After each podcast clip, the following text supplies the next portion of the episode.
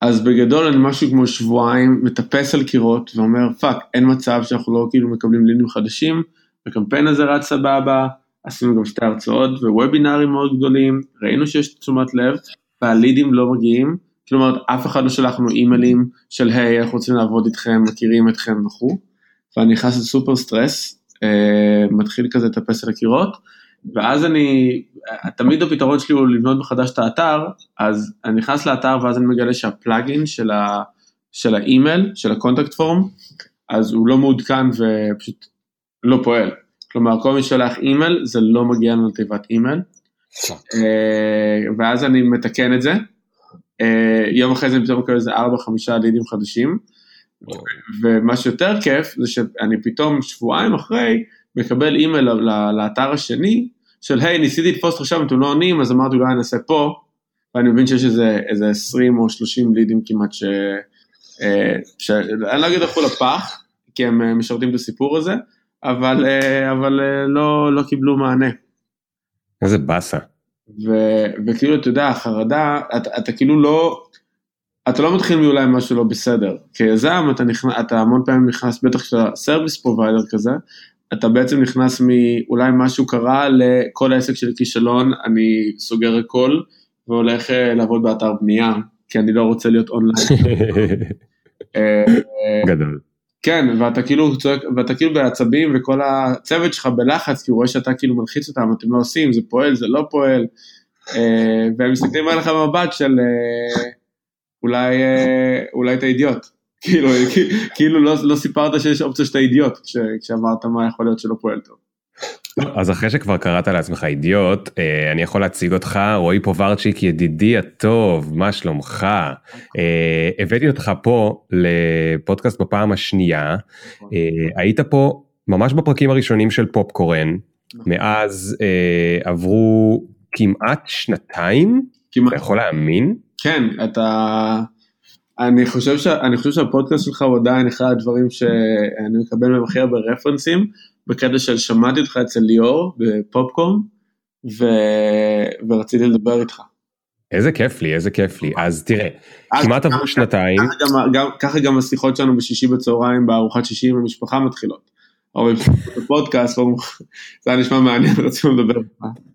טוב המטרה היא להביך אותך בתחילת הפרק לא אותי. אז uh, תשמע הפודקאסט כבר כמעט בין שנתיים זה פרק 99 יואו. Uh, כן היו עד עכשיו מעל 650 אלף האזנות זה מספר שאני אומר אותו ואני כאילו אם לא היה לי את הסטטיסטיקות להסתכל עליהם אז פשוט לא הייתי מאמין לדבר הזה. uh, עניין שהוא מטורף בעיניי. אבל אחד הדברים הכי מדהימים uh, זה לעקוב אחרי אנשים במסע שלהם. ואני רוצה היום, אנחנו בעצם נספר על ה...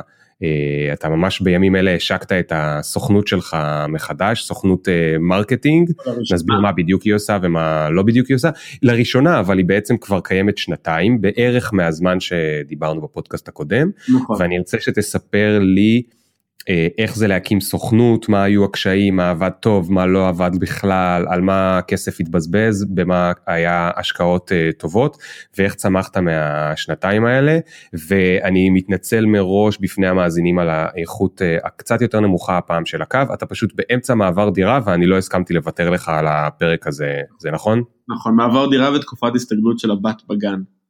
כן, אז אנחנו מקליטים את זה מרחוק לצערי, זה באיכות קצת יותר נמוכה, אבל אני מקווה שיהיה שווה כדי, אה, אה, זאת אומרת אני בטוח שיהיה שווה, אז אה, רועי ניתן שנייה רגע למוזיקה להיכנס. יאללה. אוקיי, נתראה בעוד שנייה. Yeah.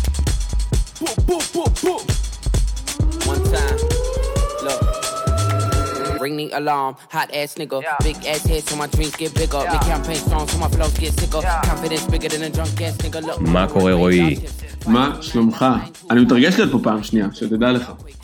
שתדע לך, גם אני מתרגש שאתה פה פעם שנייה, אה, מהרבה סיבות, אבל הסיבה העיקרית היא אה, באמת העניין הזה של כאילו לעקוב אחרי בן אדם מהצד ולראות את ההתפתחות שלו, וזה כל כך רלוונטי הרבה מהאנשים שמאזינים לפופקורן כי זה בעצם מה שמשותף לכל האנשים האלה זה שהם מתעניינים רוצים הצצה לתוך קריירות של אנשים אחרים.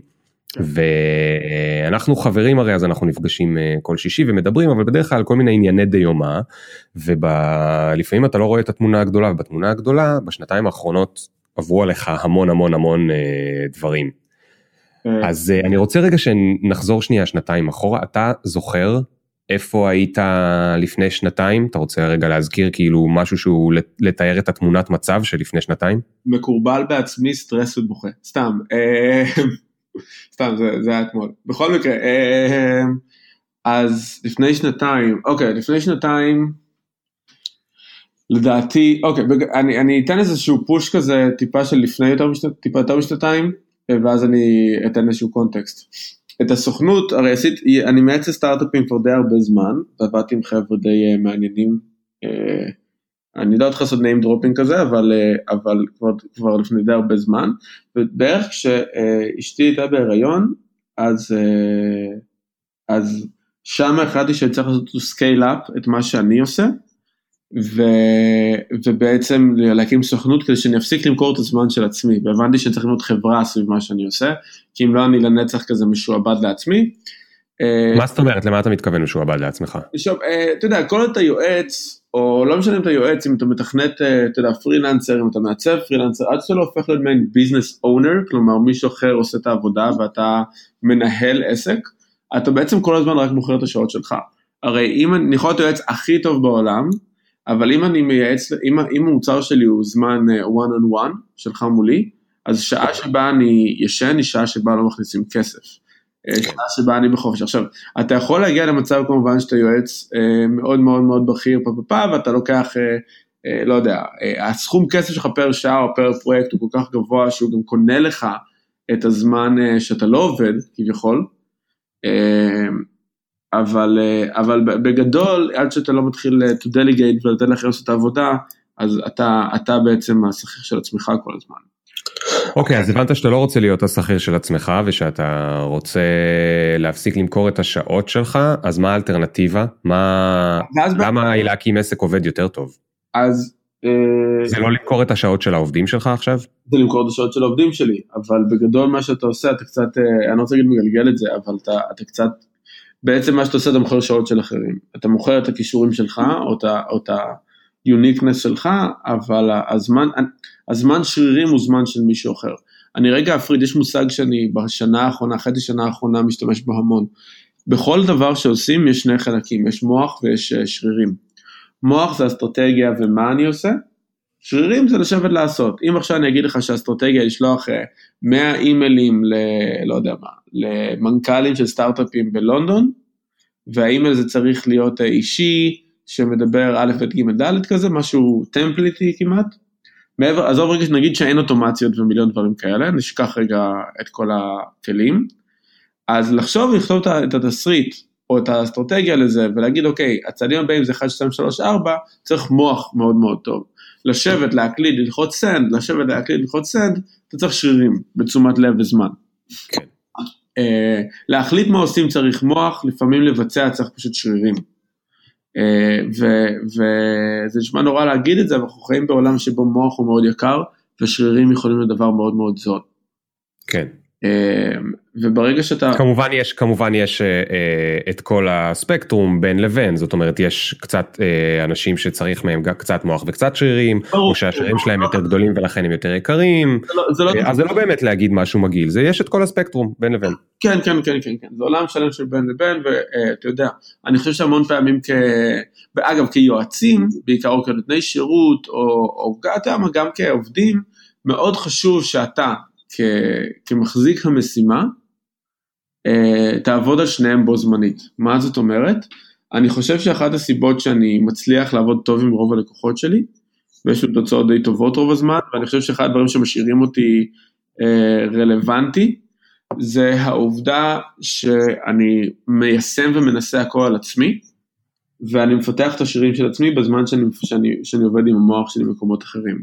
ואז נגיד, אם אני עכשיו רוצה להביא, להתחיל לה, לה, לבנות אסטרטגיה של טלגרם ללקוחות, הדבר הראשון שאני הולך ועושה זה אני פותח קבוצת טלגרם שלי, ואני מתחיל להתנסות על הדבר הזה ולגדל אותה. הבנתי. למה בעצם אתה צריך לעשות את זה? זה נשמע שזה השקעה די גדולה, זה כדי שאתה רוצה בעצם להתאמן בעצמך לפני שאתה מייעץ להם מה לעשות. אחד הדברים שאני הכי שונא בשוק שלנו, בטח ב marketing, וזה אחד הדברים הכי נפוצים, זה, אני, אני יכול, מותר לקלל אצלך, איך זה הולך? פה אצלך הם עדינים יותר, נכון? זה לא כמו... מי, מי, עדינים? אצלי לא. אמרו את כל המילים האסורות. אוקיי, אז רוב המרקטרים בעולם הם a bunch of fucking assholes כאלה, שהולכים ומזיינים את השכל כי הם קראו blog post במדיום, ב-growthhackers.com, שאמר להם תעשה x תקבל y. עכשיו הם בחיים לא עשו x, מעולם לא קיבלו y, אבל הם קראו את ה blog post הזה, אז הם הולכים על זה בעיוורון. זה כמו אנשים שהולכים באינסטגרם ואומרים לך, אחי תשתמש ב pods, כזה pods מי שלא יודע זה מעין קבוצות אה, פייסבוק או טלגרם כאלה של אינסטגרמרים אחרים, אתה שם את, את, את התמונה שלך או את הלינק שלך וכולם עושים לך follow ולייקים ושארים, מקפיצים לך את ה engagement ובטוחים שהנה ניצחת את האלגוריתם של אינסטגרם, כשבפועל מה שקיבלת זה 500 לייקים על תמונה אחת, אף אחד לא מהקהל הרלוונטי, זה לא עשה שום דבר לחשבון שלך בטווח הארוך, אבל מה, כולם קראו את העצה הזאת באיזה growth hacker, self-titled growth hacker כזה, והם רוצים ומספרים את זה. ואז הלקוחות שלהם לא מבינים למה הם לא מקבלים תוצאות, אה, הם בטוחים שהם טובים, וזה bullshit אחד ענק. עכשיו, אה, אני שונא את זה, אני שונא את זה כי, כי וואלה, אתה מאוד אתה מוכר bullshit. לפני שנתיים ומשהו הייתי באיזה פאנל, ב... הייתי באיזה פאנל, אני לא זוכר אפילו איפה, אני רוצה להגיד שבסוסה, ודיברנו על marketing, והתחילו לדבר שאני לעשות marketing בטוויטר, או בסנאפצ'אט בזמנו שהתחיל בדיוק לתפוס. ואתה יודע, וכולם דיברו על הלקוחות שלהם, אמרתי להם, חבר'ה, מישהו מכם אי פעם עשה לעצמו marketing תכלס בסנאפצ'אט, מישהו מכם נמצא שם ביום יום, רואה איך הוא מביא traffic, לא מביא traffic, מה פועל ומה לא פועל, אף אחד לא מרים ידיים. ואם אתה לא מרים ידיים שם, איך אתה אחרי זה הולך ב... ב איך אתה הולך אחרי זה ללקוח שלך ואומר לו, אתה חייב לעשות את זה, תשלם איקס כסף, זה מה שנעשה, זאת האסטרטגיה. אין לך כן. אסטרטגיה, לא עשית את זה בחיים שלך. כן. יש לך ניחוש מושכל, או יש לך ניחוש לא מושכל אפילו, אבל יש לך מספיק כריזמה, או ניצחת, אתה יודע, או ניצחת באיזה שדה אחר, ואז נותנים, מאמינים לך לשדה השני. אבל אין לך שום fucking מושג איך לעשות את זה. והשרירים האלה הם מה שאחרי זה הופכים את המוח למאוד מאוד שווה. הבנתי, אוקיי, אז הגעת למסקנה שאתה לא יכול לעשות את זה לבד, ומה היה הדבר הבא? זאת אומרת, זה לא שאתה קם בבוקר ופתאום... אז הדבר הבא... יש לך סוכנות. אוקיי, אז המגרעה הכי גדולה שלי שאף פעם לא הייתי שכיר, כלומר אני לא, כאילו הייתי, בג... הייתי מנהל סניף של טאור רקורדס כזה, זה השכיר שלי. פלוס אני זקן, אז אה, רגע, אז טאור רקורדס למי שלא יודע זה חנות דיסקים. דיסקים זה הדבר הזה שמדי פעם רואים תלוי על, אה, על דשבורד כזה במוניות. אחי, אתה אמרת self-titled growth hack uh, followers for Instagram ועוד איזה 14 מילים בלועזית ואז החלטת כאילו שהמילה שאתה צריך להסביר למאזינים שלי זה מה זה uh, דיסקים. כן. אני נסגר איתך, אתה חי בבועה מטורפת. אני, אני כאילו פשוט מניח שזה כבר פשוט תוצאות, אפילו התוצאות חיפוש הזה בגוגל הן ממש נמוכות לעומת growth hack שיש כזה מלא ויקיפדיה ו, ומלא אנשי SEO שמנסים לקדם את הערך של מה זה אומר. אני כאילו מניח שדיסקים זה כזה, אתה כותב טאוור רקורדס ויש לך כזה results not found כזה. קיצר לא היית שכיר בחיים יאללה drop to the לך לעניין. אז דבר אז אז מה שבהתחלה חשבתי לעשות אז במשך שנה ומשהו היה לי מלא ניסויים ממש ממש כושלים אה, של איך אני בעצם הופך את הדבר הזה לחברה בהתחלה אמרתי, אני אביא עוד אנשים שהם בדיוק כמוני, כלומר מולטי דיסציפלנט כזה, שיודעים להתעסק עם, אה, אה, שיודעים להתעסק עם, אה, עם, עם conversion optimization בתוכן, ב-SEO, ב-pay, וכל הדברים שאני ידעתי לעשות מהניסיון שלי. הבאתי מלא אנשים, זו הייתה טעות ענקית, לא הבאתי מלא אנשים, הבאתי כמה כאלה שזה מה שהם ניסו לעשות, זו הייתה טעות ענקית, זה היה ממש, אם אתה, אם אתה רוצה, אם אתה רוצה שנסתכל לך לקחים כזה, שיהיה ממש קל לעשות outtakes כזה, בוודאי. אז לקח הראשון, אל תביא עובדים שאתה חושב שהם יהיו אתה, הם אף פעם לא יהיו אתה, לא ב mindset, לא בכישרון, בגלל זה אתה מביא עובדים ולא הם מביאים אותך, אה, ו- ותעשה תיאום ציפיות אמיתי בינך לבין עצמך ובינך לבינם. כי מה שקרה, הייתה לי עובדת מדהימה בשם ליה, בדיוק דיברתי איתה אתמול אחרי אה, שנתיים שלו, והיא הייתה מדהימה, בדיעבד האמת שהייתה עובדת מדהימה, הייתה מסורה, חכמה, חזקה, הכל, ממש מדהימה. ובאותו זמן בגלל שאני הייתי כל כך לא חסר ניסיון והייתי כל כך בטוח שאני, אני, מה הבעיה לעשות מה שאני עושה, בואי פשוט תשקיעי ואת תביני, אז התייחסתי לדי, אני בדיעבד יכול להגיד שדי חרא. Uh, הכוונה בדי חרא זה שהייתי כאילו, היא קיבלה ממני כל הזמן תחושה של, אני, של את מאכזבת אותי כזה, מעין הורה פולני כזה. Mm. ובדיעבד, ציפית שהיא תעשה בדיוק את מה שאתה יודע לעשות, אבל כאילו משהו, בס... היא לא אמורה, כי עוד אין לה את הניסיון שלך. בדיוק, כאילו משהו בסגנון כזה, היום השני שלה, היא בחיים לא עשתה marketing, ואתה כאילו אומר לה, טוב, תקשיבי, אני חייב לזוז, אני צריך שתטמיעי אה, כלי analytics, כדי שנוכל להתחיל לעשות את ה-conversion rate optimization ללקוח הזה. טוב, תפסיק לקלל. בדיוק, כזה, אה, אבל אני חוזר עוד שעתיים, זה יהיה מוכן, נכון?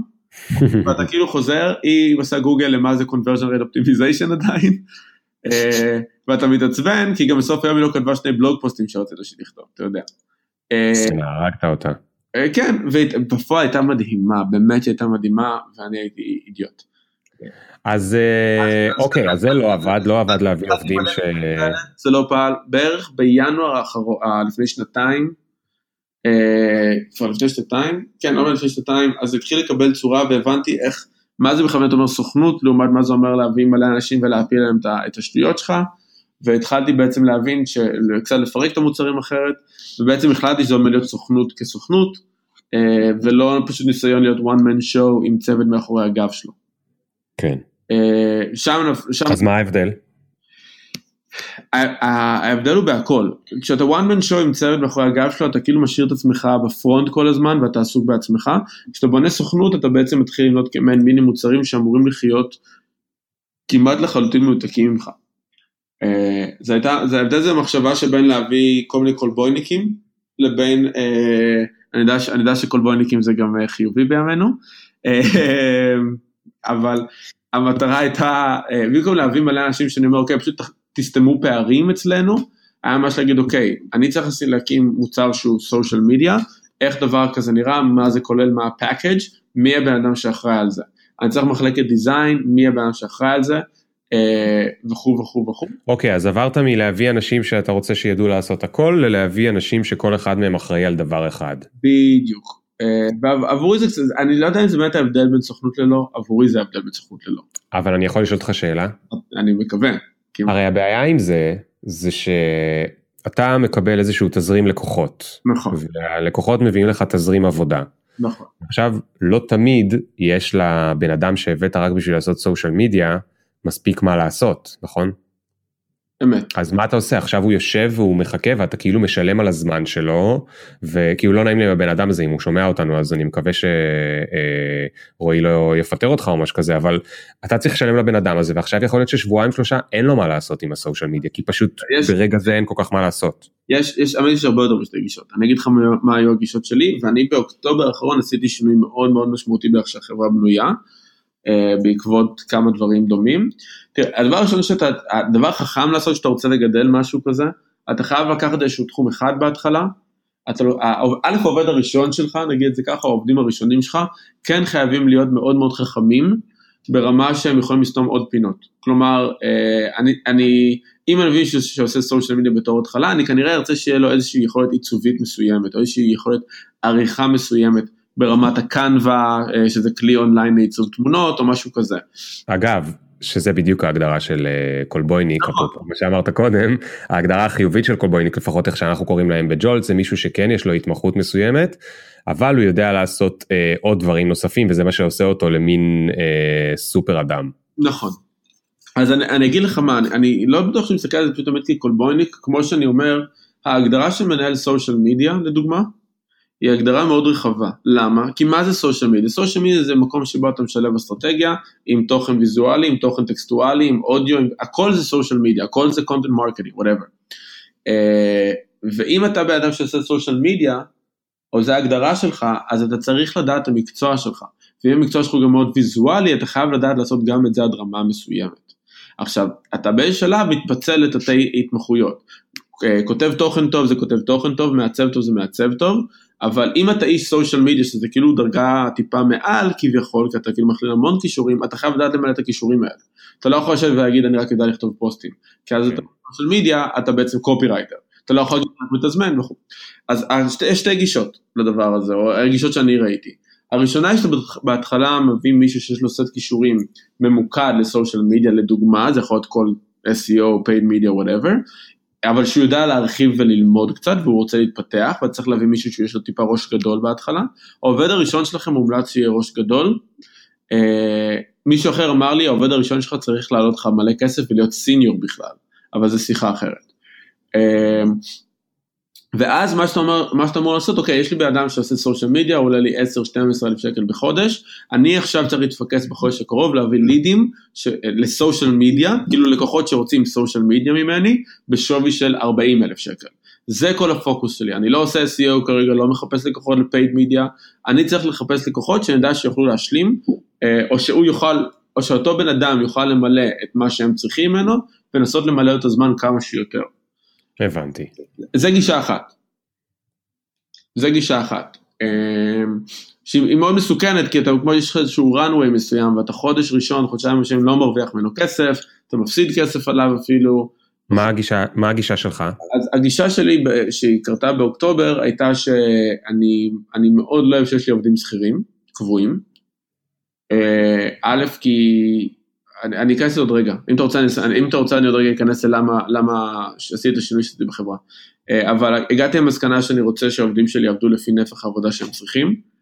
אה, ובעצם אצלי החברה הפכה להיות מעין רימוט אה, כזה. שבה פיזר, היינו, היינו אחרי עשרה חודשים, היינו צוות של משהו כמו 14 איש, כולל מתמחים, כולל עובדים פנימיים, הכל, שזה בארץ סוכנות די גדולה כבר, מבחינת כמות אנשים.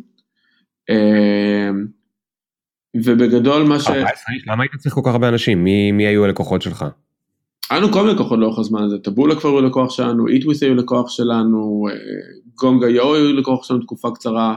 בעיקר אה, סטארט-אפים גדולים. הקהל שלנו, הקהל שלנו הוא, אה, הוא B2B סטארט-אפס, סטארט-אפים של B2B וחברות טכנולוגיה מבוססות כאלה. מצד שני גם יצאנו קצת לעבוד עם מותגים וכדומה. היינו צריכים את האנשים האלה, תראה, אם אני רגע אפרק מי היה לנו בצוות. אה, ספר, זה מעניין. מי שהיה לנו בצוות באותו זמן, היה לנו, היה לנו איש טכני, כי גם התחלנו לפתח מוצר באותו זמן, ואותו איש טכני גם היה אחראי על כל הטכניקה ל-SEO וכדומה.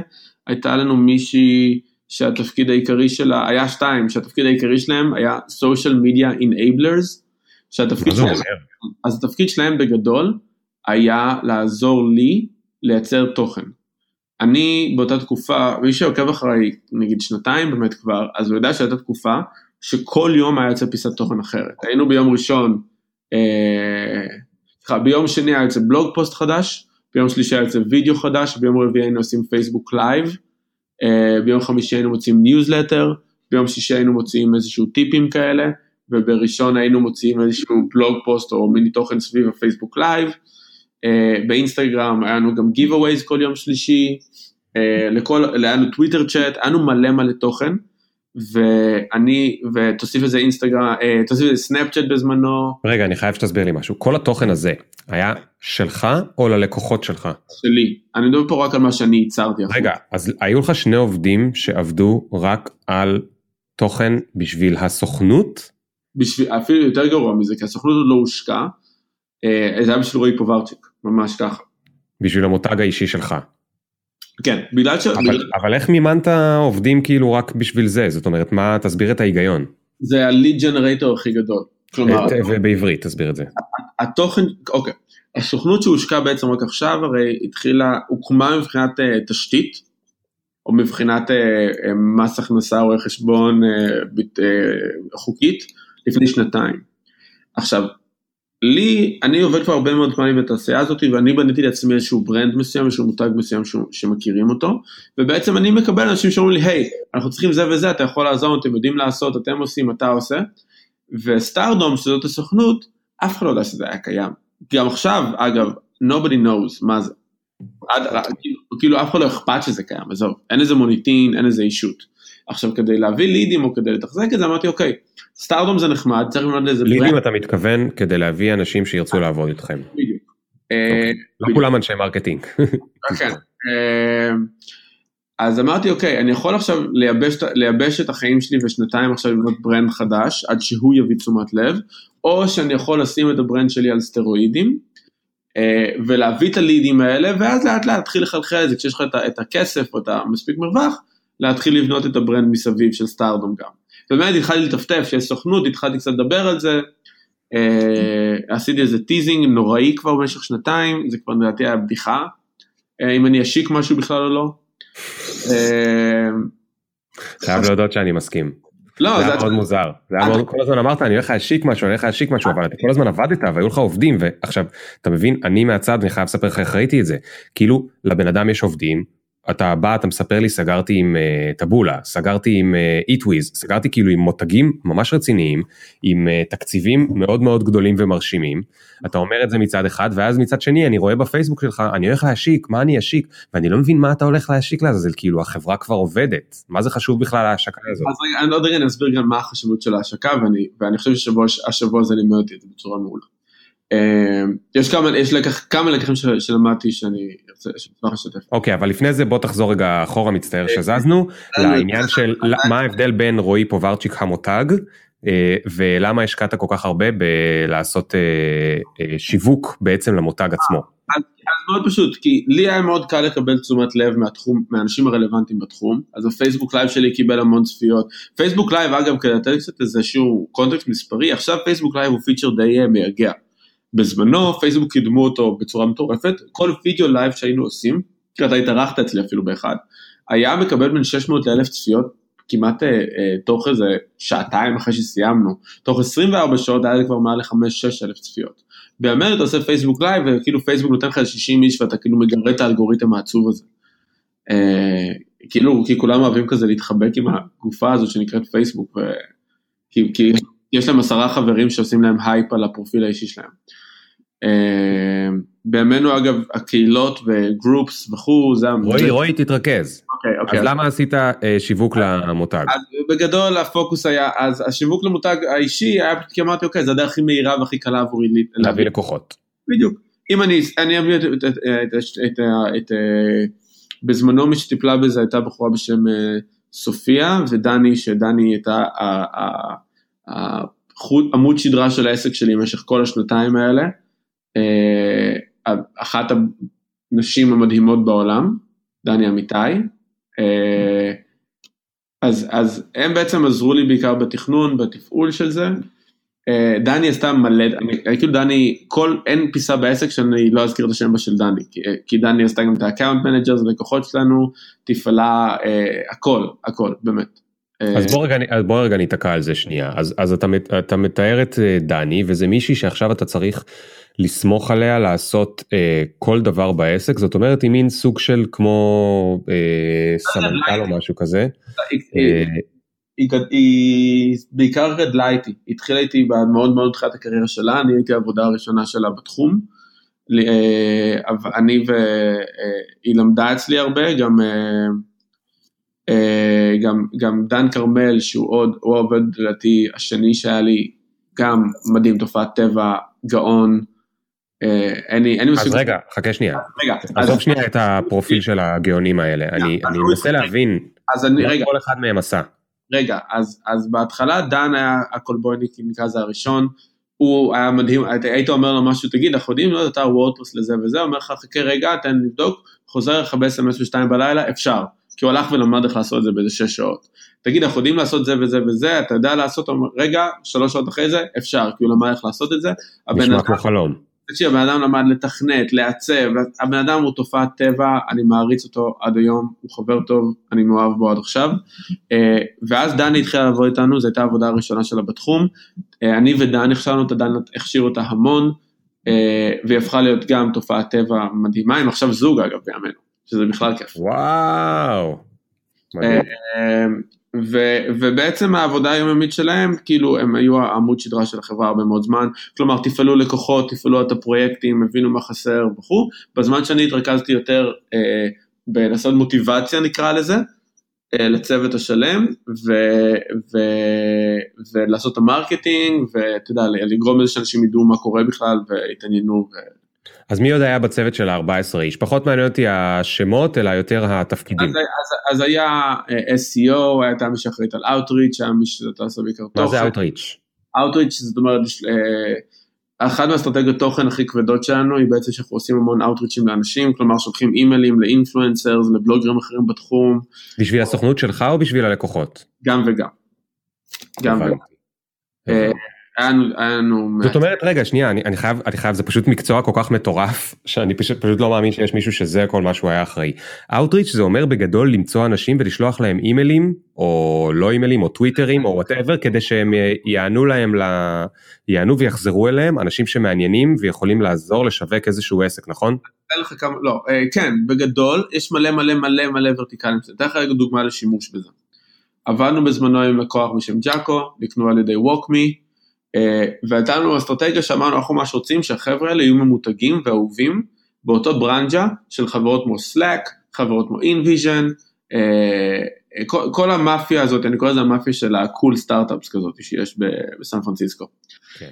אז אסטרטגיה, אז, אז עכשיו אם הייתי אומר לך שאתה יכול לקחת סטארט-אפ שקיים שלושה חודשים, שאף אחד לא מכיר אותו באותו זמן, ולהפוך, ולהביא אותו למצב שבו חברות כמו טייפפורם, Slack וכו', מצייצים את הדברים שלהם כל היום, אה, כותבים, משתפים אה, באינטראקציה איתנו, אני חושב שזה די החלום של רוב הסטארט-אפים. ברור.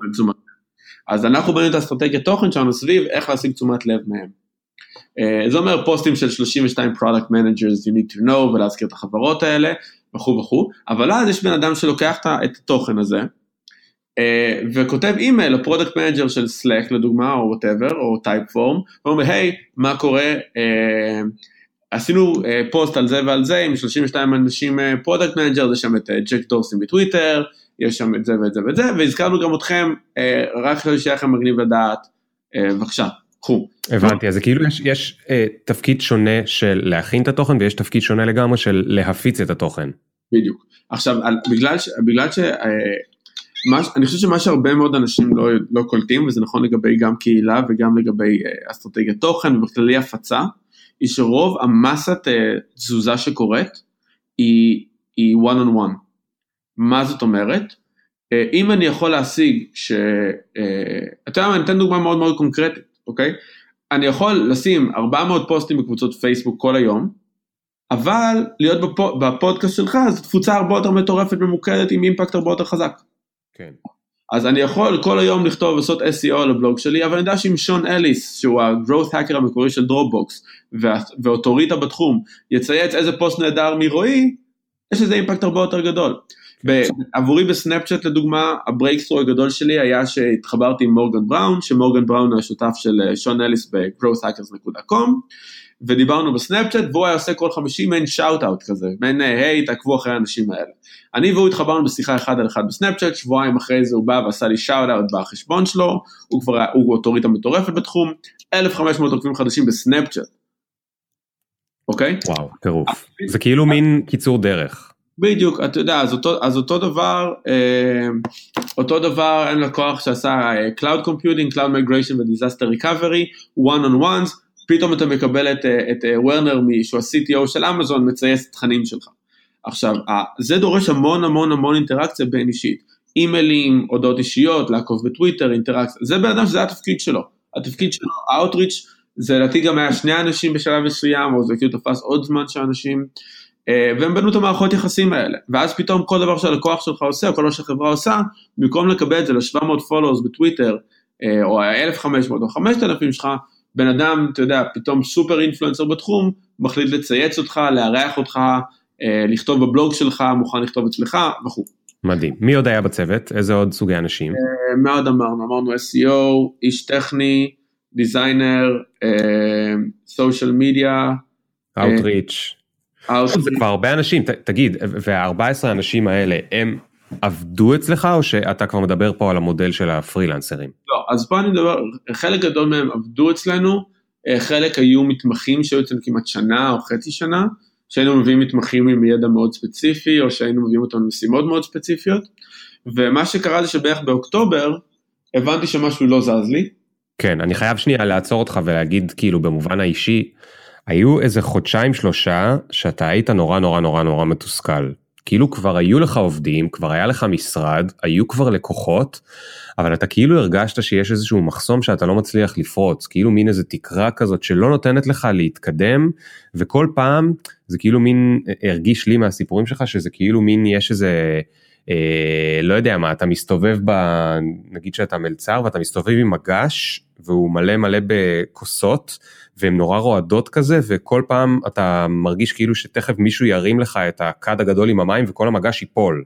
נכון. ואז כאילו לקחו לך כמה חודשים ופתאום אה, אה, עברת למודל אחר לגמרי אז תספר לי גם על התקופה הזאת מה, מה, מה היו הבעיות הכי גדולות בתקופה הזאת. כדי לחדד את הדימוי שלך כדי לחדד את הדימוי שלך ולתפוס את התחושה קח את כל המגש הזה, ואז תדמיין שכל יום אתה יודע שאחד מהעובדים עומד להסתכל עליך, לתת לך מכה כזה כאפה למטה, מלמטה במגש, ולהפיל לך את הכובע ולהגיד אופס, ולהסתובב חזרה על המחשב שלו. למה? כי מה הם עשו?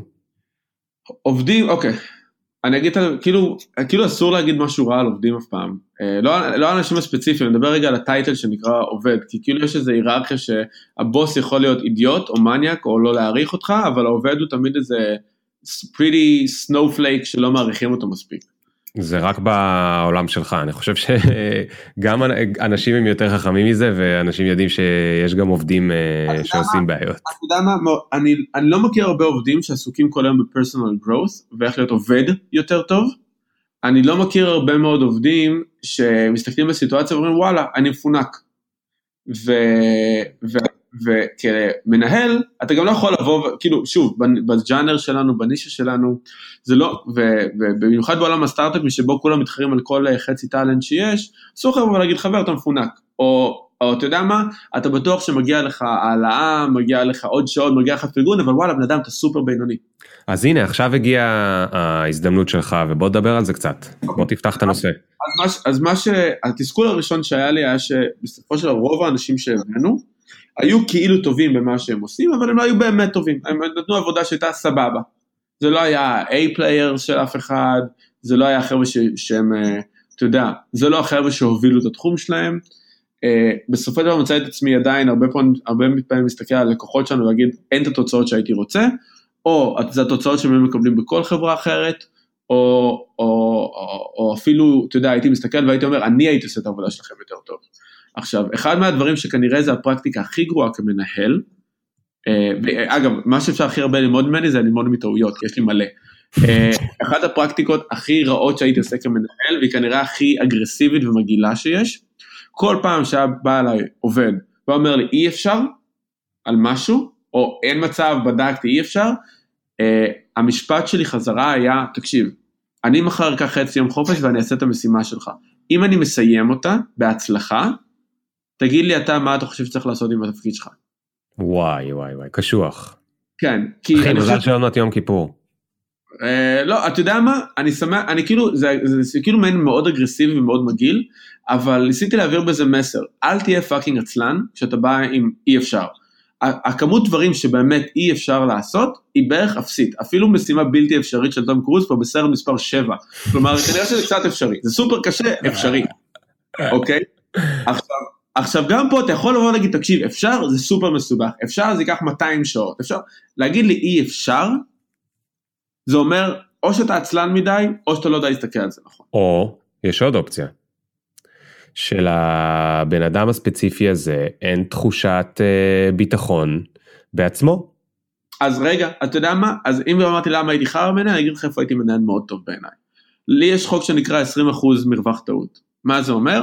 עד 20% מרווח טעות תעשה מה שאתה רוצה, בלי לדבר איתי אפילו. אתה רוצה לעשות משהו חדש? פשוט לך תעשה את זה. יצא חרא, טעית, מגניב, בוא נצחק על זה, בוא נדבר, בוא נראה מה עשית, איזה תותח אתה שניסית. מגניב, תטעה, לא, אפילו לא אכפת לי פעמים במה, והגישה שתמיד אמרה, אם אתה, אם אתה מאבד לקוח על הטעות שעשית עכשיו, הלקוח מזמן רצה לעזוב, הכל סבבה. כן.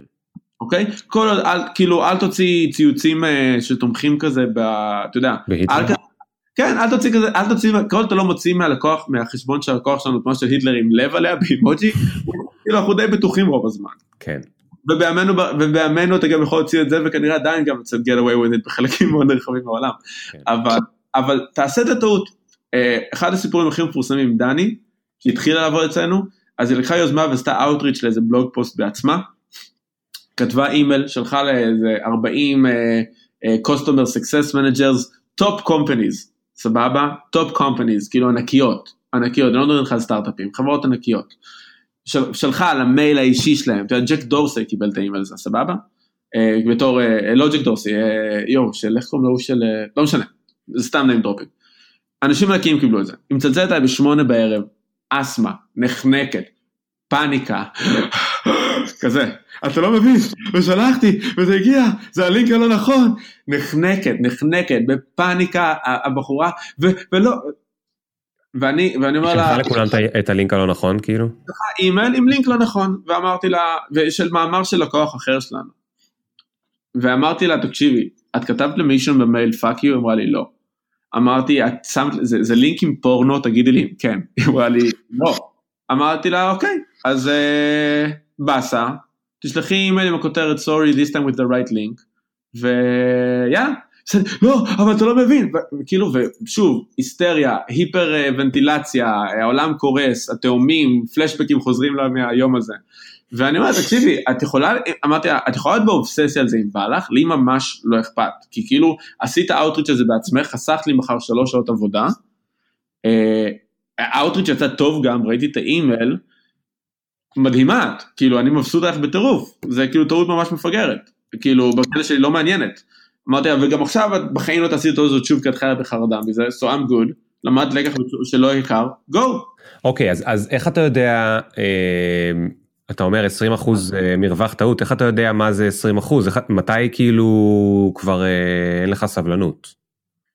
אתה יודע מה, אני, אני חייב להגיד לך שהעובדים שלך ידעו את זה לבד. הם יודעים מתי הם קצת מסתכנים והם ידעו מתי הם עומדים לפשל בענק. Uh, בהנחה שאתה לוקח מישהו אתה יודע שהוא, שאתה אתה, אתה מבין שהוא לא אידיוט. יש אנשים גם בעולם שהם פשוט אידיוטים, זה לגיטימי להגיד את זה. לא כי הוא עובד לא טוב, אלא יש אנשים שיש להם פשוט שיקול דעת, או אתה רואה שההתנהגות שלהם פשוט חסרת אחריות מכל בחינה אפשרית. כן.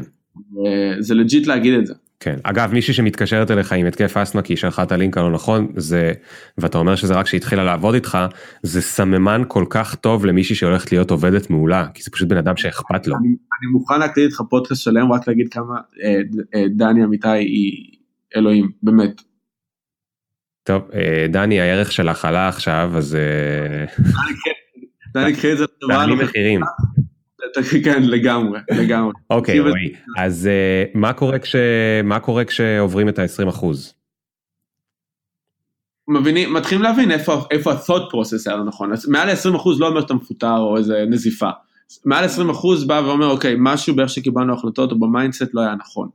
זה כבר, מעל 20 אחוז זה לא בעיות טכניות לרוב, מעל 20 אחוז זה אומר התהליך קבלת החלטות הוא לא נכון, ואז מה שאני עושה זה שאומר, היי בואו כולנו נדבר, זה הפאשי רועי, שנייה, רועי, רגע, רגע, רגע, רועי, כן, כן, אתה שומע אותי? הווי-פיי שלך נהיה קטוע, תחזור בבקשה על המשפט האחרון. אוקיי. אמ, מה שקורה מעל ה-20% זה לא שזה הופך לשיחת אה, פיטורים אוי ואבוי, זה אומר שמשהו ב mindset או בתהליך חשיבה היה לא נכון. מעל 20% מרווח טעות זה כמעט אף פעם לא בעיה טכנית, זה משהו שקבלת החלטות הייתה שגויה. כן. ואז מה שאני עושה זה שאני אביא את כולם לחדר אה, ואני אגיד משהו בסדר, תקשיבו, זה היה המקרה, זה מה שקרה, זה התוצאה שבחרנו. מי שעשה את זה, אני אשמח שתגידו לי מה היה התהליך חשיבה שבגללו בחרנו את הפעולה הזאת ולא פעולה אחרת. אבל זה לא השפלה מול כולם? לא, לא, כי כולם יודעים שהם עוברים את זה, וגם אני אגב כשאני מפשל, עושה את זה לעצמי מולם. אוקיי. אני, אם נגיד עכשיו איבדתי לקוח, עשיתי שיחה מאוד גרועה, או משהו, הייתי אומר, תקשיבו שנייה, זה וזה מה שקרה לי, בואו רגע נדבר על זה. עשיתי זה וזה, טעיתי בחישובים של זה וזה, הייתי whatever, uh, ואני ממש אתן גם את הכל עצמי, ואני אגיד המטרה היא לא, המטרה היא לא שאתה יצאת לא בסדר, המטרה היא בואו כולנו נבין איך היינו, איך, מה ה mindset שצריך להיות שפותרים את זה, uh, ואז, ואז, נלמד להבא. בו זמנית, וגם כולם מקבלים את הכוח, כי הם כולם, המון פעמים יבואו להגיד, רגע, אני רוצה ממש להבין, בואו נדבר כולנו, רועי, אפשר, אפשר להיפגש כולם ולדבר על זה? והתשובה היא כן. אוקיי, רועי, אז אוקיי. בעצם אה, הגעת למקום שבו אה, היית תקוע באיזושהי חומה. נכון, אוקיי, אז התקעתי באיזושהי חומה, הבנתי שהתפוקה שלנו היא לא מדהימה, היא, אה, עושים את העבודה אבל היא לא יוצאת דופן באיכות שלה, היא, אם אני לא שם האסטרטגיות הן לא יוצאות דופן, התוצאות הן לא מטורפות, הסתכלתי קצת על, הרבה מהחבר'ה שהיו אצלנו באותו זמן, והבנתי שהם גם כאילו באים לעבודה וקצת פשוט צריכים לתקתק את העבודה שלהם כזה, אה, והבנתי שזה uninspiring בכל צורה אפשרית. אה, זה לא מעניין, זה לא מרגש לא אותם, זה בטח לא מרגש אותי, הרגשתי שאני סתם בסוף בונה עוד חברת דיגיטל, ויש מלא טובות כאלה, לא צריך אותי בשביל זה. אה, הרגשתי שאני בעיקר מנהל מעין גן ילדים, כל מי שיש לו הרבה עובדים מרגיש את זה מאוד מהר שהוא מנהל גן ילדים. אתה מגיע והשיחה הכי זכורה לי שמישהו בא ואמר אין יותר אבוקדו, ואני כבר יומיים צריך להכין ארוחת בוקר בבית, ואני מסתכל על המבט של כאילו, בן אדם, אתה, אתה מתכנת, אני יודע כמה אתה מרוויח, fucking תקנה את האבוקדו לעצמך עד שיהיה אבוקדו. כאילו, כאילו זה fucking אבוקדו, למה זה בכלל זמן שאנחנו משקיעים, תאכל משהו אחר מכל הגבינה לבנה או whatever שאתה אוכל פה כאילו. צרות, האשטג צרות בהייטק. ממש, ממש, הסתכלתי עליו בכזה מבט של בן אדם, אני, אני מוכן לבנות את ותגיד, כשהיית לבד בלילה במיטה, או בבוקר, או אני לא יודע מתי אה, יש לך זמן אה, לחשוב עם עצמך, מה, מה חשבת לעצמך? כאילו, סביב מה הסתובבו המחשבות שלך וכמה זמן לקח לך להגיע למח... להחלטה שאתה חייב לשנות משהו? המחשבה שלי הייתה איך לא בא לי ללכת למשרד היום. הייתי מתחמק מלכת למשרד בצורה אקטיבית, הייתי מתחיל את הבוקר שלי בבית קפה, הייתי עובד שלוש שעות בבית קפה, הייתי דוחה כמה, הייתי מנסה למצוא כמה שיותר הסברים ותירוצים למה אני לא מגיע למשרד באותו יום. אחי, אני ממש מודה לך על הכנות הזאת, כי אני לא רציתי להגיד את זה בעצמי, אבל אני באמת זוכר את התקופה הזאת. לא, אני אין לי בעיה להיות כן לגבי זה. אה, כאילו פתרתי את זה, אז אין לי בעיה, סתם. כן, זה הרבה יותר קל. כן, אז אה, לא, גם אז אמרתי את זה בקול רם, כי אני חושב שאתה אומר את זה בקול רם, אתה מקבל הרבה פעמים עצות מאוד טובות. אה, ופשוט, פשוט literally הייתי נמנע מלהגיע, הייתי מבריז להם באיזשהו שלב, הייתי בן אדם גרוע איתם. ראיתי שאני לא מוביל אותם יותר, ראיתי שאני מוכן, שאני מנסה לסנן אותם בהודעות. אה, אתה יודע, כאילו, אתה מגיע לשם שאתה אומר לך איזה חרא זה, כאילו, לא בא לי לעשות את זה. וואי, זה מטורף, אבל אתה מבין שזה כאילו, אתה מבריז מהחברה של עצמך. כן, כן. אתה שמעת על עוד מקרים שהדבר הזה קרה? אני חושב שזה קורה למלא אנשים. כן, זה פתאום נשמע לי לא כזה הזוי, אתה יודע? אני חושב שזה קורה למלא, תקשיב, א', לנהל חברה זה קשה, להתמודד עם, עם עובדים זה סופר סופר קשה, כי הם כאילו, אני, אני אגיד לך, אחד הדברים שגיליתי, וזה, וזה מוביל לתוצאה שבחרתי, היה שכשאני לא מגיע למשרד הם עובדים יותר טוב.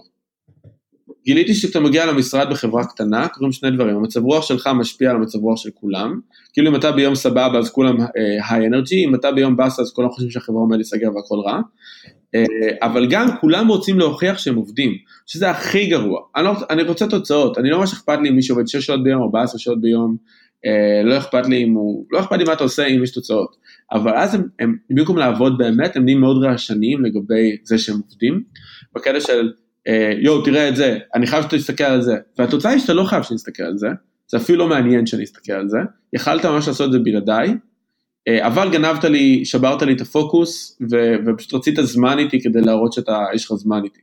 או כדי, או כדי, כי אתה חושב שאם אתה תבלה יותר זמן, אני אעריך אותך יותר, או whatever. ויש מלא מלא בזבוז זמן ובזבוז אנרגיה, עבורי לפחות, שמאוד מאוד לא אהבתי אותו. עכשיו, משהו שיכול להיות, אגב, זה שמה שהייתי גרוע בו זה לבנות תרבות חברה טובה. זו גם אופציה, כן? כן. אבל, אבל עבורי הבנתי ש, שבאנרגיה שלי אני מאוד אוהב לעשות mentoring לעובדים שלי.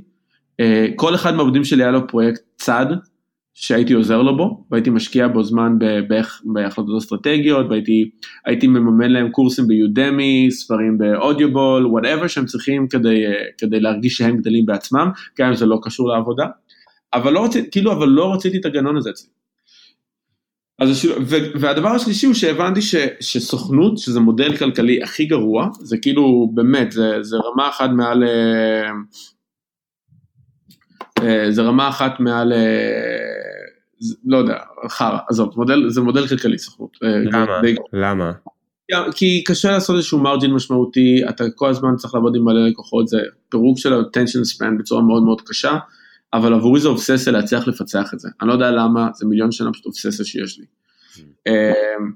אז, אז הבנתי שאתה לא יכול להביא את ה top talent שלך, כי אתה יודע, להביא את ה data analyst להיות פה, לעבוד אצלך, זה שכר מטורף לחודש, שכמו שאמרת קודם, אתה לא, קשה להחזיר אותו עם לקוחות. כן. אה, אתה יודע, אם אתה נגיד סימילר ווב ואתה צריך להביא Head of SEO, אתה יכול לשלם לו 25 אלף שקל ולהביא באדם מדהים, או 30 אלף שקל ולהביא באדם מטורף, כי אתה צריך אחד כזה. וגייסת כסף, הוא לא באמת מחובר ל-ROI שלך בצורה של יומיומית. כן. אם מחר זה לא פועל, וכסוכנות זה כן, זה money in money out בסופו של דבר. אה, ואז התחלתי לפתח את הקונספט הזה של אה, שרירים לעומת, אה, לעומת מוח, והצעד הבא שהיה לי זה היה להגיד רגע, אני תקוע פה, אני לא אוהב את מה שקורה, אני לא אוהב להגיע למשרד, האנשים פה לא מדהימים אותי, הסינרגיה היא לא טובה, וגם אני לא יכול תמיד להביא את ה talent הכי טוב, בטח שלא למשימה. ואז יום אחד עשיתי outsource לאיזה, לאיזה מישהו שאני מכיר באנגליה, כדי שיעזור לי עם איזשהו commerce כזה, עם איזה לקוח באמזון, והתוצאות השתפרו שם בצורה מטורפת, הפרויקט עבר ממש בקלות, היה לי ממש כיף לעשות אותו, ו... ואמרתי, רגע, הבן אדם הזה הוא, הוא תותח במה שהוא עושה בצורה קיצונית, בגלל שאני לא קונה את כל החיים שלו, אני קונה את הפרויקט שלו, זה עולה לי סכום שאני יכול להרשות לעצמי, mm-hmm. אני יכול עדיין להפוך את הפרויקט הזה מאוד רווחי, מה היה קורה אם זה מה שכולם היו עושים? בערך אה, באותה תקופה גם יצרתי קשר מחדש עם בחור בשם ג'ייסון גראד, שיש לו סטארט-אפ שנקרא ביסטו, הוא מנהל צוות של 60 פרילנסרים. ואני זוכר שראיתי את החברה שלו וראיתי איך הם מתנהלים, אמרתי איזה חברה מדהימה יש לך, איך בנית כזה צוות ועוד היית סטארט-אפ bootstrap, ואז הוא פשוט בא והראה לי ואמר לי תקשיב אף אחד מהם לא full time, אף אחד לא יושב פה, אין משרד, אה, כולם פה הם, outsourced. ויש לו ממש Slack של 60 outsourced שפועלים מדהים. איזה טירוף. כן, ואמרתי יש פה משהו ממש... כאילו חברה מבוזרת לגמרי. לח, לחלוטין. חזרתי יום אחרי זה, העפתי בערך את כולם בטווח של חודש, מינוס דני, שדני נשארה איתי עוד חודשיים. אה, איך הם קיבלו את זה? אה, אני חושב שרובם ידעו שמגיע להם להיות מפוטרים. זאת אומרת, אני חושב, אני חושב שהם לא ידעו את זה, אבל אני חושב שהם ידעו שהם לא עושים עבודה טובה. ו... אני, אני, ואתה חושב שבאשמתם רק הם עושים עבודה טובה או גם באשמתך? אם אתה מנכ"ל והעובדים שלך לא עושים עבודה טובה, הבעיה היא אתה. כן. כמנכ"ל, כל דבר שקורה בחברה שלך הוא באשמתך, או בזכותך. אוקיי, אז אתה אומר, הם, אני חושב שהם ידעו שהם לא עושים עבודה טובה, אבל אני לוקח על זה אחריות. אז אה, יותר משאני לוקח על זה אחריות, אני חושב שהם, כשאני אומר הם ידעו שהם לא עושים עבודה טובה, זה היה כי אני לא תפקדתי טוב כדי אה, לעזור להם לשפר, או תקשרתי מספיק לשפר את העבודה שלהם. אה, אני חושב שכל מה שקרה בחברה הזאת וכל ההתמהמהות וכל הזה, זה, אתה יודע, יש בן אדם אחד רק להאשים. אם אתה מקבל להיות קפטן של ספינה, אתה, אתה, you have to carry through, אתה לא יכול עכשיו לבוא, אתה יודע, זה, זה, המנהל הכי גרוע זה מנהל שאומר אני מושלם וכל השאר מפשלים לי. כן. כי, כי אגב, גם אם כולם מפשלים לך, and you don't get the work done, אז אתה לא מנהל טוב. Hmm. שלך היה to make, to, to make shit, to get shit done. אז גם לא פיטרתי עובד בזמן והחזקתי עובד בינוני חמישה חודשים, זה פשלה שלי כמנהל. אין איזה. אה, ו, ובעצם עברנו למודל של צוות אה, מפוזר, מבוזר, distributed, אה, בלוקצ'יין, סתם, אין בלוקצ'יין. אה, אבל נגיד פתאום עשיתי פרויקטים אה, עם ג'סטין, שהוא היה data analyst של להיות פה. אה, שבחיים לא הייתי יכול לבוא איתו, לשכור אותו בתוך ה agency שלי. ופתאום כל האנשים שהתחלתי להביא לפרויקטים, והתחלתי לעבוד איתם, היו top dogs כאלה של חברות, יש לי איש SEO שהיה עושה פרויקטים עם Moz, יש לי social media manager קנדית, שהייתה עושה דברים עם BMW ועם מותגים אחרים. Uh, אתה יודע, אתה פתאום מקבל את האנשים האלה שהם מפלצות, הם מדהימים, והם עובדים יחד עם איזשהו שריר זול יותר, והלקוחות שלי פתאום מקבלים את המוח של אנשים חדים בצורה מטורפת, עם השריר, אתה יודע, וה, והביצוע של זה הוא פלולס, המחירים סבירים, נקרא לזה, אני לא חושב שאנחנו לא זולים בשום צורה, אני גם לא הייתי רוצה לי שנהיה זולים בשום צורה, כי אנחנו מדברים ועושים עבודה מטורפת, שהאימפקט שלנו על הלקוח, יכול להיות ממש בקלות הבדל של מיליוני דולרים שהם מרוויחים בחודש.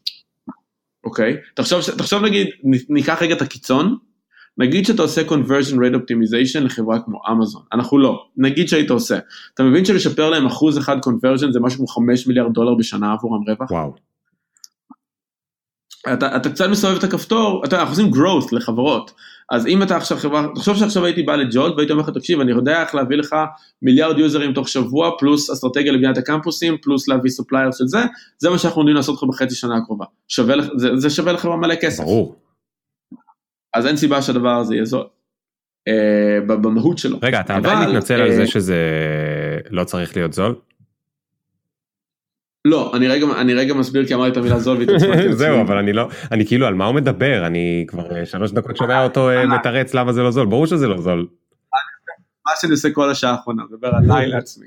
אה, אז, אה, ופתאום המודל הזה הוריד לי מלא סטרס, מוריד מלא overhead, כי אתה לא צריך משרד, אתה לא צריך זה וכו' וכו' וכו'. ופתאום הפרויקטים נעשים ממש טוב, כי קורים שני דברים, אחד מי שעושה את הפרויקטים הוא מקצוען בתחום שלו, הוא, הוא צריך את ההנחיה שלי ברמה התרבותית של החברה, הוא לא צריך את ההנחיה שלי של איך עושים SEO, הוא יותר טוב בזה ממני, או היא יותר טובה בזה ממני, uh, זה דבר ראשון. דבר שני, הם remote פלוס כולם באינטרס של פרילנס, מה זה אומר? שהם לא רוצים לאבד אותי כלקוח. הם בחרדה עליי כמו שאני בחרדה על לקוחות שלי, רק שבגלל שזה צוותים קבועים, זה לא כל פעם איזה מישהו אחר, וזה לא איזה חבר'ה מ-upwork שאתה כאילו מוצא ומקווה שהם טובים, יש סינרגיה של חברה, יש סינרגיה של צוות, אבל כל אחד מהם רוצה שאני אקנה יותר ויותר מהזמן שלו, כי הוא רוצה להישאר בתוך הצוות הזה. אז הם מדלברים והם בלחץ כמו שאני בלחץ מהלקוחות שלי, וכמו שאני רוצה לנצח עבור הלקוחות שלי, הם רוצים לנצח עבור הצוות שלנו, כי, כי אתה יודע, עובד, כשאני מאבד לקוח, אז עובד שהוא in-house, אני יכול לאבד עשרה לקוחות, אם יש לי כסף, נכון. מוחזק. אבל פרילנס, אתה יודע, איבדנו לקוח, חודש הבא, תקשיב, יש 50 שעות פחות עבודה.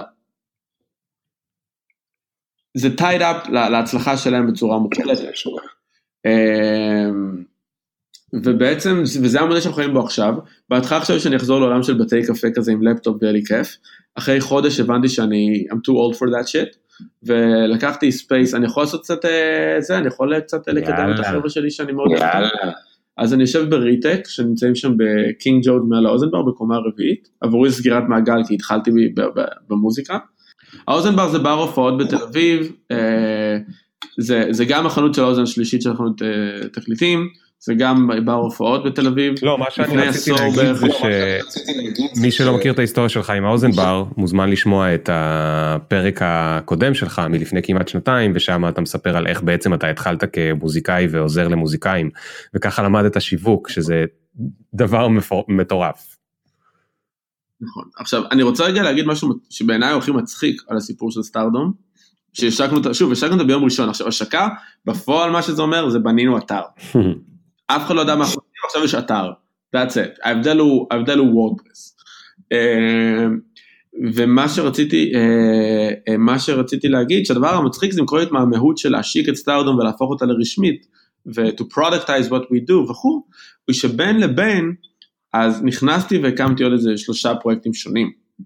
כלומר, בין לבין השקתי את השותפות שלי עם All This Content, שזה סוכנות תוכן, עם אה, שכותבת בלוגים, אימיילים, funnels, landing pages, copy וכו', השגנו את הפודקאסט החדש עם אה, יונתן קאן, השגנו כאילו מלא דברים ומלא פרויקטים חדשים, אני התחלתי לה, אה, לעשות מעין VP growth לחברה בשם קיפין שלי מושקע בה, כאילו קרו מלא דברים שהשקתי אותם בלי לחשוב פעמיים, סטארדום נתקע באיזשהו, באיזשהו אה, כזה לימבו כזה, היא קצת, היא קצת כזה Avengers Infinity War כזה שם בסוף, באיזה quantum realm כזה והלכה לאיבוד, ו...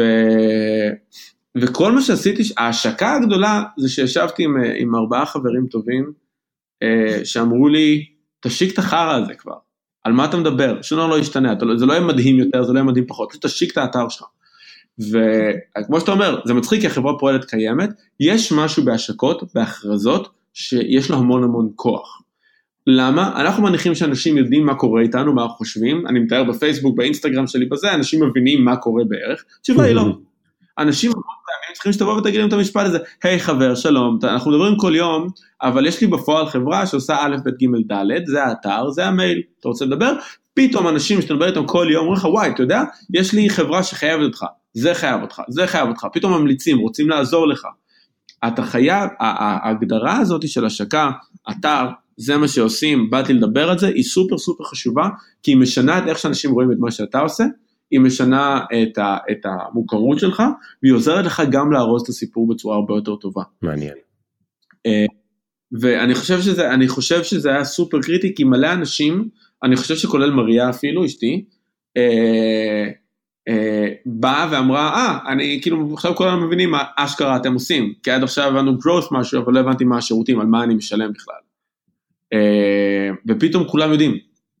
פתאום, אגב, גם לקוחות שלנו, קופצים בפייסבוק, אומרים, יואו, הם מדהימים, תעבדו איתם, ושולחים testimonials, שקודם זה היה מעין loop כזה, אף אחד לא, לא זה, זה היה מעין כזה אוויר. אה, ו, ומה שזה מעניין שזה דוחף אותך להגיד רגע איך בנוי ה ecosystem השלם הזה עכשיו.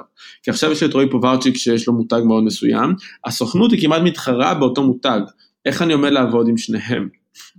אה, אני, אני, אני יודע שאין לנו עוד הרבה זמן, אז אני, אני רק, אני כן אתן איזושהי הצצה למחשבה קדימה ואני אני כאילו עושה tease בתקווה לעוד שנתיים בפודקאסט השלישי שלנו ביחד, שיהיה לך מיליארד וחצי אה, שעות בחודש.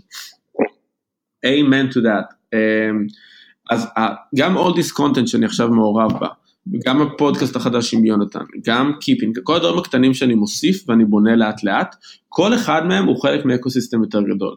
All this content היא ספקית תוכן של סטארדום כבר כמעט חצי שנה. מעניין. כל אחד מהחברות, אני, אני מאמין, כל אחד מהחברות, הדברים הקטנים שאנחנו משקיעים בהם, או מתחילים לבנות אותם, הם דברים שהם הם משלימים לברנד המקורי, ואני יודע שהתמחויות קטנות שוות הרבה מאוד כסף, אני יודע שהם גם, העתיד זה התמחויות קטנות יותר ויותר גם בעיניי. אה, התמחויות קטנות אתה מתכוון ב... במומחיות ספציפית? במומחיות ספציפית? כן. אה, מישהו שההתמחות שלו זה אוטומציה דרך זאפייר, שזאפייר מי שלא מכיר זה מעין מוצר שעוזר לחבר מוצרים שונים ולעשות אה, כל מיני פעולות אוטומטיות ביניהם. אז בן אדם כזה עולה לך עכשיו בכיף בין 500 אלף שקל לשעה. בלי שום בעיה. את, אם אתה עכשיו תיקח, אה, אתה יודע מה, קח בן אדם שעושה צלם, צלמת, whatever, ועכשיו תגיד, הבן אדם הזה יודע ליצור תמונות שמעלות engagement באינסטגרם, תקנה ממנו את התמונות שלך ל brand. הבן אדם הזה יכול למכור את התמונות האלה במלא כסף. Uh, הבן אדם הזה יודע, uh, אתה יודע מה, יש לי חבר שפתח חברה שעושה HR אורגני דרך אינסטגרם. והבן אדם, אגב, מביאים leads מטורפים, לחברות, בצורה, אה, למי שמחפש קהל יעד שבין 18 ל-25, בואו רגע, בוא רגע נגזים עוד יותר. עולה מלא כסף לחודש לשכור אותם, התוצאות שלהם מדהימות. אתה יודע, ואני פשוט רוצה ליצור עוד ועוד נכסים שממנפים אחד את השני. אה, שלי לשם זה ילך, יהיו גם עוד דברים שלא קשורים. אבל אני מסתכל על זה קדימה ואני, ואני פשוט מבין שהמודל הזה הוא, הוא כמו הפרילנסים או ה outsource, גם מפעל טוב עם חברות. אה, אתה יודע מה, אנחנו נבדוק אותך בפרק הבא, כאילו לראות אם אה, זה צדקת או לא. תשמע רועי, אנחנו מגיעים תכף לסיום. יש לקח שאתה רוצה, מה שאתה רוצה שאני, כן. שאני אספר, שאני רוצה שתספר לי, וגם לקראת הפרק השלישי שנקליט איתך, מה הדבר שהכי מפחיד אותך במודל הנוכחי? כן, כאילו אותי. תשמע, אין לך משרד, אין לך זה, אתה בשליטה אבל שליטה חלקית, אתה לא יודע כמה אתה יכול לסמוך על האנשים האלה, אתה לא יודע מה הם עושים עם המידע שהם אה, משיגים לך, אה, לא יודע, יש לך חששות, יש לך, כאילו, איך אתה... בדיוק, עכשיו זה בדיוק כמו שיחות בארוחת שישי אצלנו, סתם. אה, אה, חששות. תראה, אני חושב ש... אני חושב שיש משהו שעדיין לא פתרתי, שזה סקלביליות אמיתית, כלומר להוציא את עצמי מהעסק, שזה כאילו ה-level הכי גבוה של כל עסק. כשאתה יכול להביא מנכ"ל אחר, כשאתה אומר לעצמך, אני יכול to step out, העסק יעבוד, uh, אני רחוק מלהיות שם. אני חושב, ש, אני חושב שהחרדה הכי גדולה שלי היא, היא לא לבנות תהליכים או סקלביליות טובה. וכמו שאמרת, אז הדבר הזה פועל מדהים כרגע, אבל הוא באמת מאוד שברירי. כלומר, אני יכול להיעדר מהעסק שלי לשבוע, שבועיים, והוא ירוץ, אני לא יכול להיעדר ממנו לחודש, חודשיים, נגיד את זה ככה. אין מישהו, הפחד הכי גדול, וזה גם התלבטות שלי לאחרונה, זה האם אולי בכל זאת צריך בן אדם אחד שהוא in-house צמוד אליך, כמו דני שהייתה לי בזמנו, אה, שהוא בפועל אמור לרשת את זה ממך. אז מה אתה הולך לעשות אה, לגבי זה? אתה הולך למצוא כזה? עוד לא. עוד לא, כי אני מרגיש שהולך לנו טוב, אני רגע אפריד, הולך לנו מאוד מאוד טוב, החברה לא בוגרת מספיק במבנה שלה. אמ, יש עדיין יותר מדי דברים, שאם עכשיו תשאל אותי, היי, איך היית פותר את זה? וזה אני לא יודע. עכשיו, זה אומר שאני עוד צריך להביא מספר 2 אליי, שהוא הרבה יותר חכם ממני, שזה לא קשה בעיניי להביא כזה. כאילו זה לא קשה בעיניי פשוט כי אני לא חושב שאני כזה חכם, אז כאילו, אז אני חושב שאפשר למצוא אנשים הרבה יותר ניסיון, הרבה יותר חדים ממני, בכסף הנכון obviously. אמ, או, שאתה, או שאתה יודע, צריך להגיע למצב שאתה אומר, אני מספיק יודע איך אני חושב כרגע כעסק, שאני יכול ללמד בן אדם אחר את התהליך חשיבה הזה. אמ, ואני חושב שיש לנו עוד, אתה יודע, אני כאילו השיחה שלנו עכשיו היא באה ממקום של כאילו, you figured something out, אז הכל נשמע כמו איזה גביע ניצחון. המציאות, אתה יודע, המציאות היא רחוקה מזה שנות אור עדיין. Uh, הפרספקטיבה של השיחה היא כאילו פיצחת משהו שקודם לא פוצח okay. כן. עבורך, אבל, אבל זה, זה עדיין, אתה יודע, זה לא חברה של, uh, זה לא ויינר מידיה, 600-850 עובדים, 200 מיליון okay. דולר uh, רווח בשנה. זה, אתה יודע, זה עדיין סוכנות קטנה, זה עדיין בישראל, uh, השם של המותג הזה עדיין הוא לא נפוץ, לא כולם מכירים אותו, יש לבנות איזה, את כל עולם תוכן של זה עכשיו, זה ממש baby steps. Uh, אני אגיד לך, השבוע האחרון, אני גם במעבר דירה, הבת שלי בהסתגלות בגן, אגב, אם אתה רוצה פודקאסט על איך לעזור לבת שלי להסתגל בגן, uh, עליי, ואיך בניית קהילות קשורה לזה. אז אני מודה שאני בתקופה האחרונה יותר בחרדה קיומית, כי אני מרגיש שאני לא מספיק לעשות חצי ממה שאני רוצה. אני גם יודע מה התוכניות שלי לחצי שנה הקרובה, אז אני יותר מתרגש שיש בחרדה מהם, מאשר מהמצב הנוכחי. אה, יש עבודה על ספר שאני דוחק איזה ארבע שנים, יש, אה, יש לי את הפודקאסט עם יונתן שאני רוצה לגדל אותו בצורה משמעותית יותר, יש לי תהליך שאני רוצה לבנות עם ATC, יש כאילו יש הרבה, אני, אני בעיקר מתרגש וחרד מה, מ, יש לי כזה מכתב שכתבתי לעצמי לשלישי במרץ 2019, אז אני בעיקר רוצה לרצות את הבחור הזה שיהיה שם ב-2019 ושהוא יסתכל ויגיד אוקיי, גדול, ארגון. טוב חמוצי, אה, כבר ענית לי גם על ה... גם ענית לי כבר על השאלה הזהה וגם בגלל שזה פרק כזה המשך על הזה אז אני פחות מרגיש צורך אה, לשאול אותה.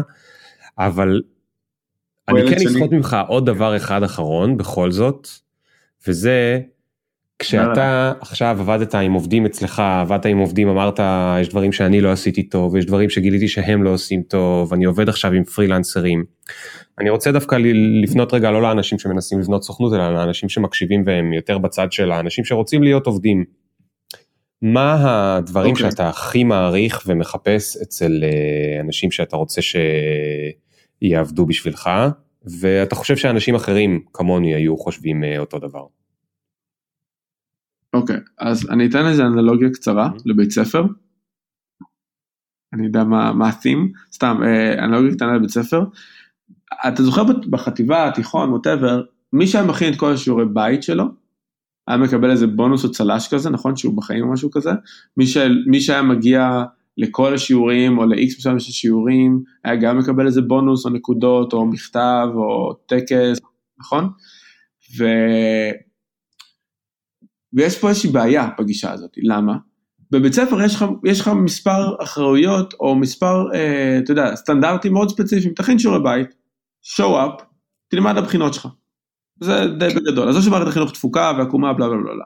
אבל הסטנדרטים במקום עבודה שנקרא בית ספר, הוא שיעורי בית, תגיע, תלמד לבחינות שלך. זה, זה כל מה שמצפים ממך. מסכים? מה שקורה זה שכשמישהו עושה את, ה, את, ה, את המינימום דרישות, שזה תגיע, תעשה שיעורי בית, תלמד לבחינה, את המינימום, זה כאילו הצל"ש. זה לא האקסטרה מאמץ, זה לא האקסטרה מדהים אתה, זה literally המינימום שביקשו ממך לעשות, okay. כן. אתה פשוט עושה את זה טוב, זה הכל. אתה לא, אתה לא התנדבת ב-15 מקומות, אתה לא, לא יודע מה, לא עשית אקסטרה לא מייל, עשית את הדבר הזה, הגעת... אה, לא התנדבת עם המורה. הגעת כן, הגעת literally ל baseline שמזה ביקשו ממך להתחיל. זה הכל. זה היה התחום החיות שלך, זה כאילו, that was your one thing to do, זה היה זה, ולא פישלת בו, מגניב. עכשיו, זה לא מצוינות, זה, אתה יודע, literally המינימום. עכשיו, כעובדים, המון פעמים התחושה היא די אותו דבר, אני חושב, המון עובדים באים ואומרים, נתנו לי את המשימה הזאתי, זה הדדליין, סיימתי אותה, הנה, וי, וי, וי, וי, וי, והם לא מבינים שעובד טוב הוא עובד ש-wants to outperform. כלומר, בין אם זה כי הוא, הוא לומד יותר מאחרים, בין אם זה כי הוא מבצע את המשימה, לא רק מבצע אותה, אלא מבצע אותה בצורה יוצאת דופן בתוצאות שלה, אה, כי הוא יודע לעזור לחברי צוות שלו תוך כדי, כי הוא יודע להסתכל, כי הוא מתחבר לתמונה הגדולה יותר של החברה. אה, אה, אתה יודע, דני לדוגמה, היה, ידע, ידע, ידע בתחילת הדרך מה המגרעות שלה. הייתה לה אנגלית מאוד בעייתית לדני. אני רק שנה אחרי שהיא עבדה אצלי כבר, הבנתי שהיא הייתה בסתר, לוקחת שיעורי וול סטריט או ברליץ בטלפון פעם בשבוע, והיא הייתה כותבת מאמרים לעצמה ושולחת לדן שיסתכל עליהם וייתן להם review על האנגלית, כדי לשפר את האנגלית שלה. תחשוב כמה, ולא הייתי, לא הייתי יודע על זה אפילו. היא הייתה עושה קורסים, היא הייתה קוראת מלא תכנים על social ועל content ועל זה, כדי, שהיא תדע שביום שבו אני אגיד לה, תקשיבי, צריכה לעשות analytics, היא תגיד לי, אה, אני סבבה עם זה. בלי להגיד לי כלום. עכשיו, עכשיו זה עובד שהוא out performing, עכשיו עובד שבא למשרד, אני גם, אני לי יש אלרגיה גם לכל, ה, לכל התרבות פלייסטיישן במשרדים, פופים כזה של, של, אתה יודע, אני רואה מתכנת שמקבל 55 אלף שקל בחודש, והוא יושב לשחק פלייסטיישן שעתיים, כי יש לו lounge room כיפי, ואני אומר, בן אדם the fuck, המשחק שלך עולה לי 2,500 שקל, באת לעבוד, fucking שב לעבוד. אבל זה גם הגישה שלי שהיא טיפה קיצונית. Outperform ותבין מה אתה יכול לעשות שהוא באמת יגרום לך לבלוט מעל אחרים, לא המינימום, אה, לא פשוט להיות סבבה, לא להיות בסדר, תבין מה החברה באמת צריכה ממך, תחשוב מה, מה הפוזיישן הבא שהיית רוצה שיהיה לך, או איזה תחושה היית רוצה שיהיה לאנשים כשהם רואים אותך, ו- ותביא את עצמך למצב הזה. אם אתה מתחיל את החודש שלך ומסיים אותו באותו מקום שהיית, מקצועית, אישית, אתה, אתה, אתה, אתה, אתה עדיין לא שם. אתה חייב לקפוץ בחמש אחוז עם עצמך כל חודש, כל חודש. אם זה עזרתי ליותר עובדים אחרים, עזרתי, עזרתי לתרבות חברה יותר, אה, אה, כתבתי קוד יותר טוב ממה שכתבתי קודם, היה לי פחות באגים, אה, שיפרתי את מהירות העבודה שלי, את איכות העבודה שלי, אני מסוגל להציע לחברה שלי לעשות פרויקט שקודם לא חשבנו שאפשר, whatever that is, אתה חייב לגדול בחמש אחוז בעצמך כל חודש, ו, ואתם חייבים להבין שמדברים הרבה על החלפה של משרות כל הזמן וכו'. יש, אני, אני חושב שיש יש מלא סיבות, אבל יש סיבה אחת באמת שאומרת, אה, אחת הבעיות הכי גדולות בלהיות שכיר, שאתה שוכרים אותך כיושב בתוך קופסה מסוימת, אתה הופך להיות מאוד טוב בקופסה הזאת, וכשאתה רוצה להוציא יד מחוץ לקופסה, אומרים לך לא, לא, לא, תהיה ממש טוב בקופסה הזאת רק. אה, ואז אתה עוזב, ואז אתה עוזב. אצלנו הגישה שהייתה מההתחלה, אתה בא לתפקיד מסוים, זה ישעמם אותך, וזה בסדר, כי כשתהיה ממש ממש טוב בו, לעומק, אתה תרצה להבין את האקו סיסטם שלך. אם אתה עושה Outreach כל היום, אתה רוצה להבין איזה תוכן שלחת למישהו כבר. תלמד את התפקיד שלך לעומק, Outperform תהיה הכי טוב אה, ברוחב בנישה שלך, כדי שמי שעובר, כדי שכשתרצה להוציא יד החוצה ולהתפתח, יגידו לך בוא תתפתח בתוך החברה ולא יעזבו אותך. ולא יגידו לך לא, אתה לא יכול. עובד מאוד מאוד טוב, כולם יודעים שהוא עובד מאוד מאוד טוב, הוא לא צריך לעשות רעש, כולם פשוט יודעים את זה. תעשו פחות רעש, תדלברו יותר, אה, תשקיעו פנימה, אה, ואל תנסו להרשים, תנסו לדלבר. רועי פוברצ'יק, אני מודה לך המון. Yes. אני מאוד מאוד מאוד גאה ושמח שהפרק ה-99 היה פרק מלא בכנות, שלא פחדת לספר לי על הרגעים הקשים, אה, שנתת לנו המון עצות, וגם אני הקשבתי לעצות, כי גם אני בסופו של דבר גם בוס בין, בין השאר. אה, בג'ולט יש לי הרבה עובדים ואני גם מתחבט בהרבה קושיות כאלה כל הזמן עם עצמי ובסוף אייג'נסי או מקום עבודה יש הרבה דברים שהם אה, דומים. אני חושב שגם מי שהוא עובד היה לו מאוד מעניין לשמוע את זה פעם אחת מהצד של הבוס איך זה מרגיש מזווית מסוימת ובטח כל מי שהוא פרילנסר וחולם יום אחד לגדול אה, לעבוד בסוכנות עם עוד עובדים או כמו שהצעת פה עם פרילנסרים שזה הכי העולם החדש בעיניי. אז המון המון המון המון תודה בן אדם זה ממש ממש כיף לשמוע. רגע רגע רגע רגע. אוקיי. אני תכף כן. אומר איזושהי הפתעה אז אתה רוצה להגיד משהו ואז אני אגיד את ההפתעה? כן, כן, אני רוצה שההפתעה שלך תהיה זה. ההפתעה שלך תהיה. אז אה, כל מי שרוצה להיות מנהל יותר טוב, יש ספר, או יזם יותר טוב, יש ספר של בחור בשם דריק סיברס. בטח, אני מוכר, נכון, אתה מכיר אותו? ואני רוצה הכל. אתה רוצה, אתה, אתה יודע מה החלק המצחיק עם זה, נכון? הרי אני, אני יכול לספר שאני כתבתי נכון. את ההקדמה ל"אני רוצה הכל". עכשיו לדרק סיברס קוראים anything you want. גדול. שזה די דומה. עכשיו, רגע, עשיתי את ההקדמה שלך, אבל אני עשיתי, הייתי בין האנשים שעשו את ה review ו editing לספר שלו לפני שהוא יצא. כן, אני ודרק סיברס מכירים לא, אני way back. אה, כן, דרך עולם המוזיקה הכרנו בזמן סידי בייבי. אני בשוק. היינו חברי התכתבות וכשלפני שהוציא את הספר הוא שלח מייל ואמר היי אני צריך עזרה לעשות editing לספר לקבל פידבק ראשוני מי רוצה יש עדיין איפשהו עדיין את העותק הזה של ספר או בדוק או ב-TXT כזה עם הערות אה, לדעתי בגרסה הראשונה שלו, ב-PDF, אני לא יודע אם בגרסאות, אם ב-revisions יש את זה, אתה תראה ב-thank yous, תראה את השם שלי אפילו. אבל הספר הזה שלו בעיניי, אה, כולם עכשיו מדברים כל הזמן על ההרצאה שלו בטד, על ה-first followers, lessons from a dancing guy, יש לו ספר, הספר anything you want בעיניי הוא מופת לכל יזם ובוס. כי את, הר... את הרעיונות שאמרתי לך של להביא את כולם לחדר, מה הפרוסס שעשיתם, 20% טעות, כל הדברים האלה, למדתי ממנו. טוב חמוצי, חייבים לסיים. חייבים לסיים, ההפתעה היא כזו. הפרק הבא הוא פרק המאה.